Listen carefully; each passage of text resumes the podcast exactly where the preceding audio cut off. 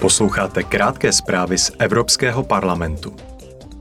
Dnes bude výbor pro zahraniční věci schvalovat dvě usnesení, která zhodnotí pokrok Severní Makedonie a Albánie na cestě k členství v Evropské unii.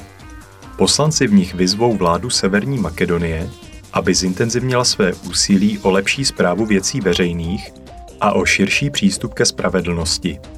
Po Albánii pak budou chtít, aby vykázala setrvalý pokrok pokud jde o garanci právního státu a základních práv.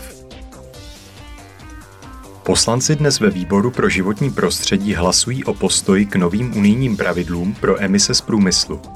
Tento návrh si klade za cíl posílit zelenou transformaci velkých průmyslových odvětví, která bude mít přínos pro zdraví i životní prostředí. Účelem je dosáhnout nulového znečištění a skutečně oběhové ekonomiky. Zítra poslanci povedou diskuzi s organizátory Evropské občanské iniciativy za lepší životní podmínky zvířat a ochranu životního prostředí. Diskuze se bude týkat pokusů na zvířatech, které probíhají za účelem výroby kosmetických přípravků.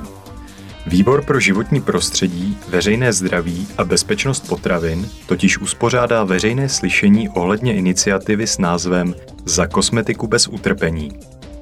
Za jeden rok se pod ní podepsalo 1,5 milionu signatářů, kteří si přejí zpřísnění unijního zákazu pokusů na zvířatech.